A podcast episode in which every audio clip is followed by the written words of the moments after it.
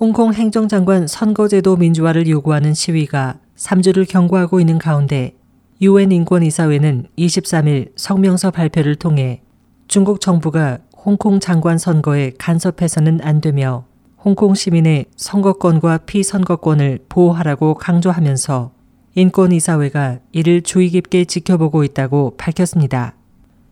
유엔 회의에 참석한 류 후이칭 민주당 총재 겸 홍콩 입법회 의원은 성명문은 명확하게 전국 인민대표회의의 새 홍콩 행정장관 선거 제도안이 유엔 공약을 위반한 것이고 진정한 보통 선거가 아님을 명시했다고 평가했습니다. 홍콩 반환 후 홍콩 시민들은 시민은 투표할 수 없고 민주파는 출마할 수 있지만 당선될 수 없다는 장관 선거 제도에 반대하며 장기간 보통 선거 실질을 요구해 왔습니다.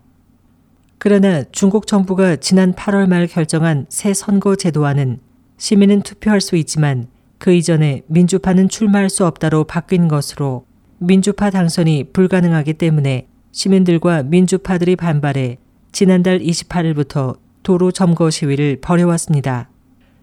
중국은 1998년 유엔 세계인권 선언에 근거한 주요 국제 조약 중 하나로 국민의 참정권 등을 규정한 국민권 및 정치 권리에 관한 국제 공약에 서명했지만 로이터 통신은 중국 정부가 그 공약을 지킨 적은 한 번도 없다고 평가했습니다.